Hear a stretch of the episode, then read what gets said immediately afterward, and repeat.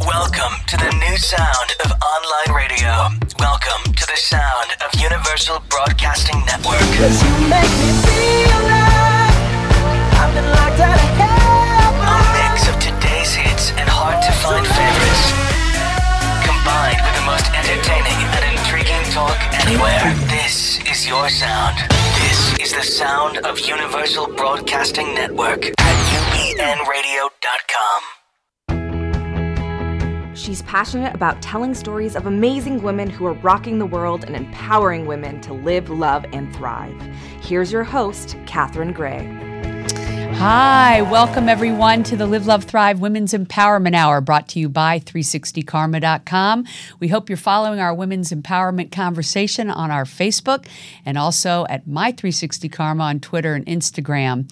Today, I have on an amazing lady. Her name is Alyce LaViolette, and she was an expert witness on the Jodi Arias case. So, we're going to be talking about the Me Too movement and uh, domestic violence, which she is an expert at, and uh, very important topic. I'm looking forward to speaking with her. Please give a warm welcome to Alyce. Hi, Thanks. Alyce. How are you? Oh, thanks, Catherine. It's so strange, right? We just realized I said my mother's name is Alice, and uh, I said, but she went by her middle name, Louise, and you said that's my middle name, and we have this whole thing already, I- this connection. So, hi, Alyce Louise. well, well, hi, Catherine Louise. yeah, right? Yeah. So, um, you know, you've done such uh, important and controversial work, I'm going to say, uh, because the Jodi Arias trial was very controversial in your.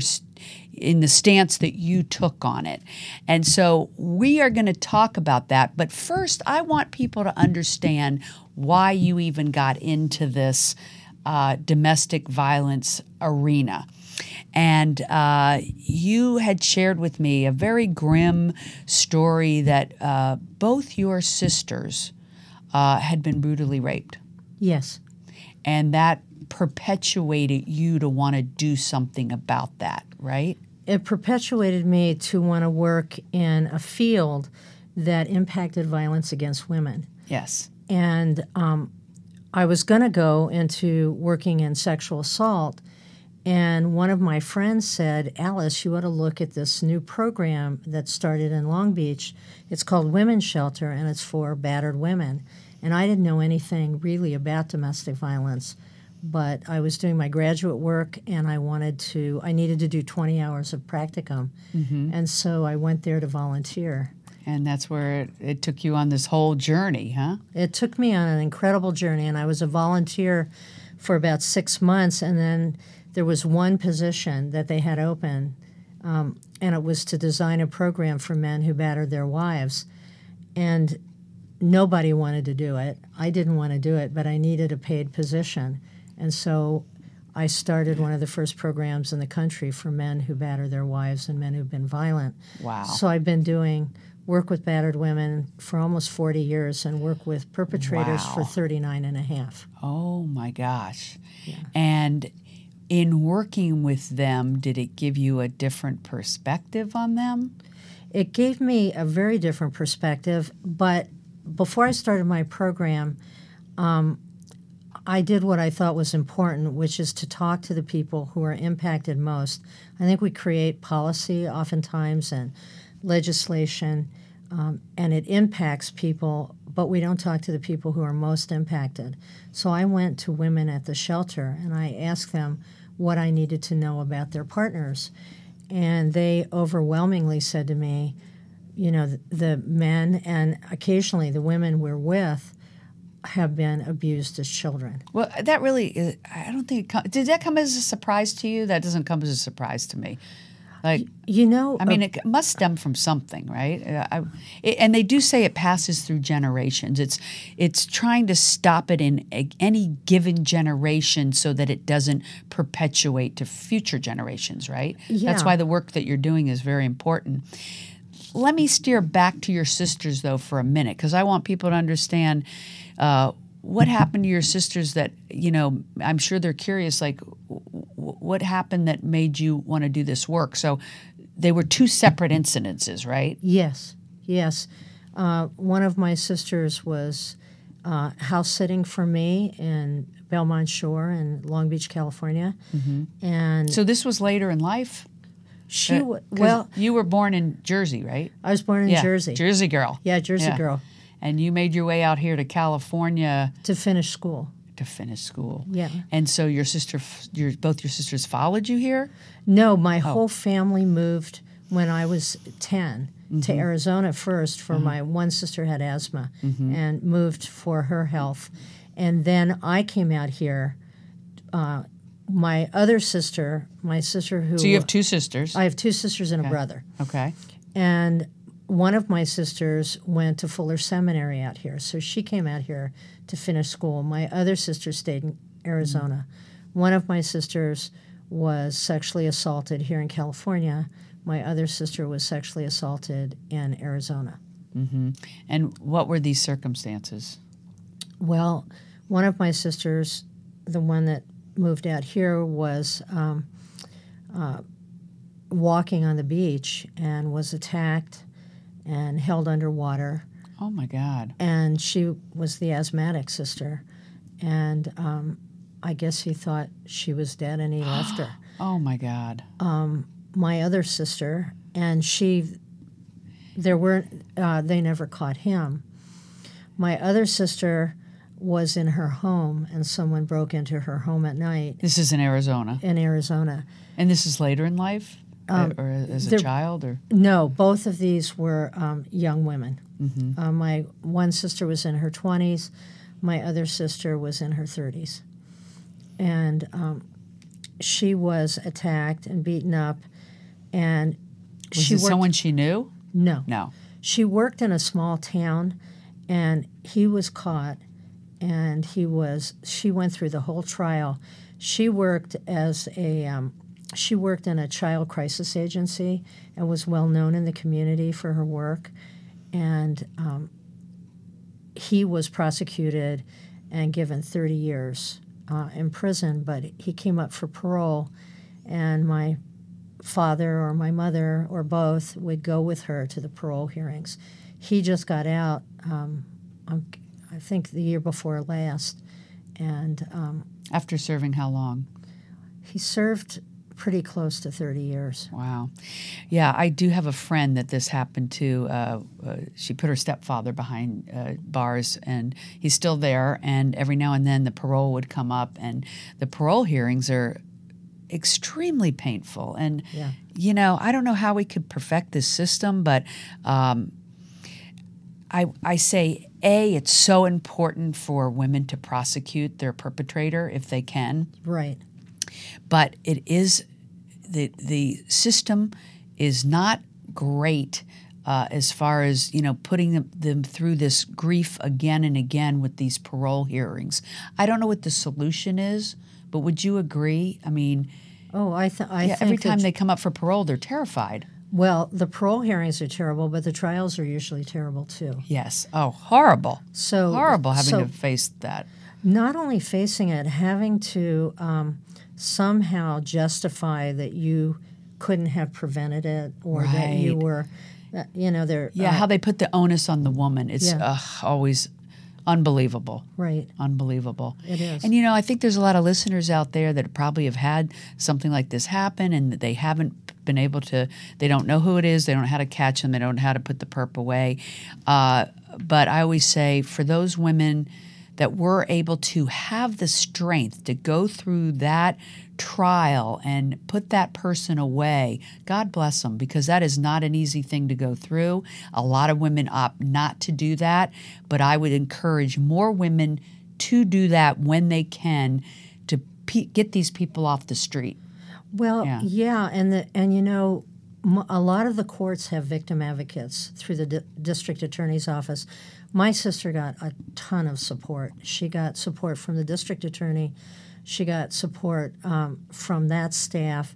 Um, she got community support, and so that was really important for her to go through that process and feel that she had support going through that process. Plus, the family and her friends, we were all supporting her. But, but um, so you have to find. It's good to have a victim advocate, and uh, a lot of the sexual assault crisis agencies will have a court advocate. Battered women's shelters have court advocates.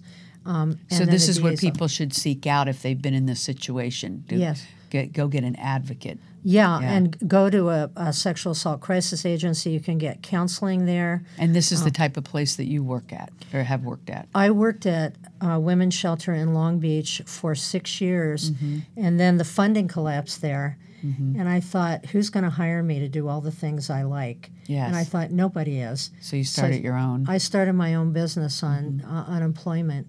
Yeah. Mm-hmm. Wow, good Yeah. for you. But when you have a drive and a passion, uh, when you help these people uh, in these programs, is that heal? I mean, I would think that would be healing to you, in that this is how you're trying to do something for, on behalf of what happened to you, these awful, awful atrocities that happened to your sisters.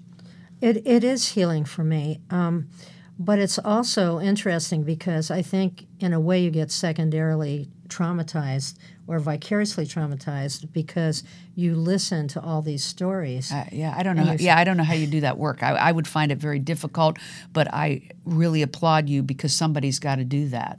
Well, you know, it's what feels great is you see people change a lot and you see their lives change for the better. And that's really exciting. If Right. you know, if you grew up wanting to change the world, I think you sort of one family at a time or one person at a time, uh, y- you get you get to do that and you get the luxury of spending time because in private practice you can spend time with people. Right. You get to see them move and you get to see their ch- a change in their thinking, a change in their belief system.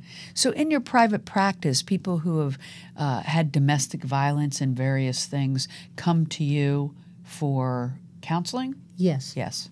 And and I have a broad-based private practice. I see people other than um, survivors of assault and childhood trauma. Um, I do count, couples counseling. I do a lot of high conflict couples counseling, or um, and I see adolescents and whatever. But but when I'm working with trauma survivors, and I work with a lot of trauma survivors, there's a lot that you can use to help people through trauma, and um, not just talk therapy, but you know, I've taken walks with people. I played catch with people. I've, um, you know, um, encouraged people to get into theater. Um, I've used film as a way to have people um, look at look at somebody else's life, be able to laugh and cry for somebody else, Right. and have that be healing for them. Right. And you know, that's why I do this show. I feel like people will hear their story on here and say, "Oh, if that person overcame this, so can I." And that's why I like these triumph stories, Yeah. like yours. You know, um, ha- and both of your sisters are they doing well? My sisters are doing great. Great. Yeah, they're both, and they're both terrific people. And my brother is, we have a very close family, and I have great siblings. That's awesome. And I had great parents too. And you certainly are a great sibling to go to the mat for this cause, uh, really because of what happened to them. Um, so, uh, I do, by the way, think the arts are so healing, don't you? Oh, I- yeah, absolutely. Music, uh, theater, um, all of these things are, are great ways for people to heal from these traumatic things. Um, having support group, having counselors. Uh, so the work that you're doing must be very gratifying, but at times it's controversial. So let's talk about the Jodi Arias case. So now your background, your training is you're a psychoanalyst, yes, or, I, or I'm actually a, a psychotherapist, but psychotherapist, but I actually wasn't trained to be a therapist. I learned by the seat of my pants. right? I, I, I didn't go to school to be a therapist. Yeah, So um, I learned through my work at the shelter. right. Um, and and like many jobs, you know, hands on is the the best way to learn. Yes. Um, but I know, uh, you know, if people were to Google you, they'd find out that it's very controversial that you were an expert witness on Jodi Arias' case, and uh, certainly for those that don't know the Jodi Arias case, she had uh, killed her boyfriend, Right. um, and obviously him and his family and his friends uh, think that she was a monster. Uh, you think it was domestic violence taking place there. Um, physically and mentally. And you kind of have an inside scoop on it that other people don't that you've shared with me. And I do want to share with the listeners. Uh, you were telling me that you went into the jail and have interviewed her um, for many, many hours and read both of their journals. And what do you think was taking place there that would, you know, make the case of why this woman snapped? Well, there were a series um, of events. They were only together about a year and a half. And by the way, I mean she she did confess, as battered women do, and her team and and she would have been uh, felt okay about getting convicted of second degree murder. She was okay with that. Um, so she felt she was in the wrong. Well, she absolutely felt guilty. But what appeared to have happened from all the evidence, and by the way, you know, there was a lot on television that said, well, you interviewed her as if I didn't do anything else. I wouldn't interview somebody, and even if I believe them, I wouldn't testify in their behalf. I would have to have lots of evidence, collateral evidence, to support my view. Um, it doesn't, you know, and I didn't go in with a view. And when I do court cases, I tell the people that hire me, I will investigate this case. If I believe it and I have the evidence to support it, I can testify. If I don't believe it, Right. or if I don't have the evidence, I will help you to strategize the case, but I won't testify on behalf of somebody who I don't believe. Now, how did you get to be uh, an expert witness on Jodi Arias? Had you done many of these before? Many I years, or actually, actually, since 1984, I've done expert witness. And remind me, Jodi Arias was in what year? Uh, 2000, well, it started at the very end of 2012 Mm-hmm. and it went through about the middle of 2013. So you had been doing many of these cases. This is something you've been doing for years. Yes. Yes. And um, when you took on this case, uh, did you realize the magnitude of it? No. Hmm. In fact, when they called me, um, they were auditioning uh, expert witnesses for the case. And they Did had, you even know what case it was for? No. Oh. And not only that, when they told me that they said, no doubt you've heard about this case, I had never heard about it. Wow. Because I don't watch court TV. I certainly Right. don't watch headline news. yeah. and There was a day and a time that it was on 24 7 on these networks. Yeah. yeah, and I, I didn't know about it. So they were surprised that I didn't know about it. And they sent me information after they asked me if I would do the case. Um, and they sent me information, and I said, This information does not in any way justify what she did. Right. so they asked me to come interview her and i came out and i spent eight hours in jail with her the first day no food no water we just sat and talked i did this uh, six hours the second day Wait, why no food, no water? They don't bring food and water into you? no because we were sitting in the, the interview room and we just didn't get up we did she missed her lunch that was served in jail and i didn't go out for lunch Right. because we were on a flow and i didn't want to disturb that Right. Wow. Eight hours. That's intense. Yeah, in fact, the the uh, the uh, defense team called the jail because they thought I was on lockdown or something, and I couldn't get out. So- oh, so now when you went in to interview her, you didn't have a judgment one way or the other? You didn't know if she was guilty or not? I knew she was guilty Okay. because she had confessed. Right, but you didn't know if she was pushed to the point, to the brink of doing this, according to your idea of someone that's domestically abused. Right, Yeah. I didn't know that, and I didn't. I mean, my interview with her was informal. She never. She, in fact, she said, "I never wanted to be one of those women, Mm-hmm. a battered woman." She never, and she never pushed that. She was guilty. She felt guilty. She took ownership. Yeah, she was. She loved him. She respected him. There was a power imbalance from the very beginning of their relationship, but she was. Um, she she talked about four incidents over the course of time, and they were only in the same. They were only in the same state less than a year. But there were four incidences which um, sort of escalated over time. And the last incident she described, and by the way, she did not come up with these incidents right away.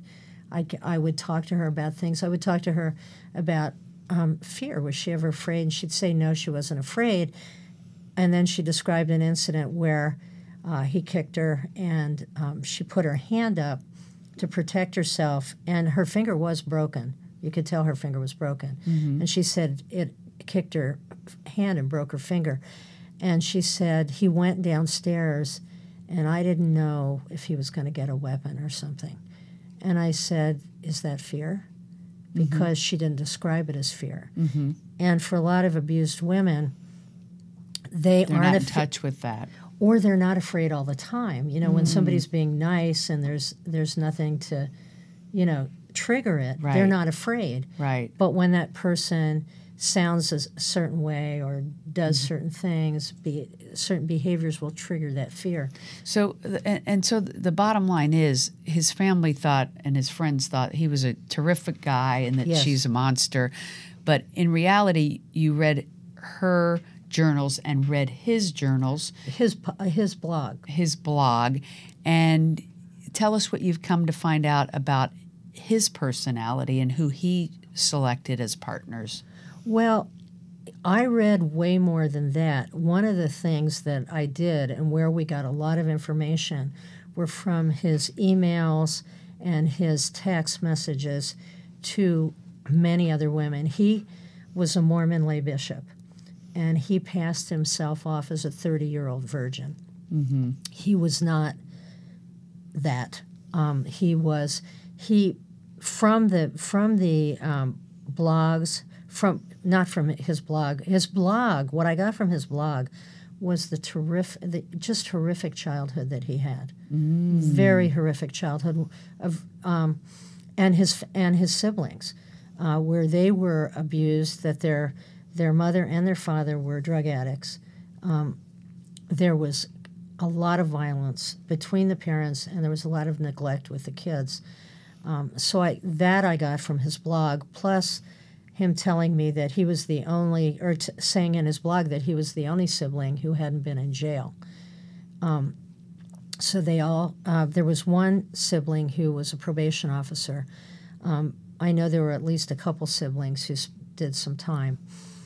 But What- you and you had said to me that his family and friends all thought he was this, you know, thirty-year-old virgin, but he indeed had been with many women, and that he selected women Who were vulnerable. that were vulnerable. from his texts and his emails, what you would see is that he would sort of feel these women out. There would be young women, there would be Mormon women who took a vow of chastity and then didn't w- didn't want to come forward because they had violated that vow. Mm. There were women who had been recently divorced, women who were battered. In fact, up until my last day of testimony, we were still finding more evidence. And so what you'd find is that he would push on these women, and if they would go further with him, he would go further with them. And so there was um, on you know online or phone sex happening. There were women he met in person. It was always a power play. He was looking for vulnerable, weak women, basically. And and with Jodi, um, he was um, in a group called Prepaid Prepaid Legal, and he was one of their motivational speakers. He had one of his best friends was the leader of the local group, and so at the big conference, that's where Jodi met him. He came up and introduced himself. Yeah. Lifetime did a film that was aired during this trial when her case is an active case that said based on a true story. And I can tell you that it was false from the beginning. And one of the only things that was true was that she did murder him. Yeah. That, but so much of what Lifetime portrayed, they portrayed her as insane and her coming on to him. And that didn't happen. Her friends were with her. He came on to her. He uh, gave her a Book of Mormon later on. He uh, pushed for sex right away. She had come out of a four year relationship where her her former partner testified on her behalf. In fact, one of the things I look at is what is somebody like before the you know index. It's called the index incident. What is what is somebody before mm, Before the before incident. then and then after. And prior to the incident, she had a four year relationship with a good guy, and he wishes they had gotten married, but he had been recently divorced. Mm-hmm. Prior to that, she had a two year relationship. And she's still in jail today She's in jail for life. for life. Her case is on active appeal right now. Right. Okay. You know, um, it's just interesting work that you're doing and uh, interesting perspective that I wanted to share with people today because I do think she was portrayed as this awful, awful animal person. And, uh, you know, it is interesting to hear the other side and think, hmm, you know, you may have something here. I know it's controversial. I don't, you know, I certainly don't know which side is the truth, but I do know in the case that I just shared with you of my friend who put her stepfather away. Uh, that was in the Mormon culture as well, where everyone in the church thought he was just the greatest thing and did not believe her. And often there are cases where people just cannot believe, family and friends cannot believe the monster that lives behind uh, that person persona um, of these various uh, religious figures or just people at large. And so, with this Me Too movement, I hope people are starting to a believe women more and b uh, really delve a little deeper into the perpetrator and make sure that there's a fair trial in, in, in situations like this. I mean, she definitely did kill him. She definitely should be serving time for that. But, you know, was she pushed to that point? And I think that's something that, you know, I'm so glad that you're bringing to light and talking about uh, at this time when this is the conversation we're having around the world, right? Well, and it's interesting because, and I'm happy you're doing this show, because at the time when Jodi Arias was on trial, the media chose to focus on Casey Anthony, Amanda Knox, and Jodi Arias. Mm-hmm. Three attractive young women mm-hmm. who were all labeled in the same and portrayed in the same kind of way mm-hmm. when there were lots of men doing horrific things. And even Interesting. when you think of the Aurora, Colorado killer, you think of the Boston Marathon, premeditated murders, and there weren't lynch mobs around the courtroom. In fact, people uh, who were related to Yeah. people who were injured said, "We don't want them to get the death penalty." The I think the media has responsibility in stirring up people to the point Yes. and I think that's part of, you know, when you look at justice and you want people to have justice, the media has a role to play. And if you just watch headline news in particular, but the networks didn't cover much other than she, the, you know, here's this awful woman. And, and and like what you're saying, you know, many many more men kill people than women. So when there's a few handful of women that have been pushed to that brink for whatever reason, uh, justly or unjustly, uh, you're right. It does get a lot more media attention, and and the media does have to make sure that they're giving these people a fair uh, trial and a fair viewpoint. And we don't know that that happened in this case, We- but we do know um, it's certainly a horrific ending. It's certainly a sad story. And uh, I just want to circle back to I appreciate the work that you're doing because. Um, as someone who's helping people with domestic abuse, uh, you're at least making uh, a difference in the world to help eradicate this and help stop these generations from continuing down that path. And so, thank you for the work that you're doing. Oh, you're very welcome. Uh, we are so happy that Alyce was on with us today. You can reach her if you need to uh, at her website, which is AlyceLaViolette.com. okay. And also, you can look for her book, uh, It Could Happen to Anyone. Yes, Why Battered Women Stay. Why Battered Women Stay. So look for her book. Is it on Amazon? It is on Amazon. Okay. Uh, so be sure to check that out. Uh, thank you again, Alyce, for all the wonderful work that you're doing. And uh, hope the ladies listening that you're getting off the sidelines and uh, doing something amazing in the world. Uh, I always believe that uh, we all create our fate. So uh, join us at 360 Karma if you'd like to be part of our women's empowerment community. Make it a great week. Hugs and happiness.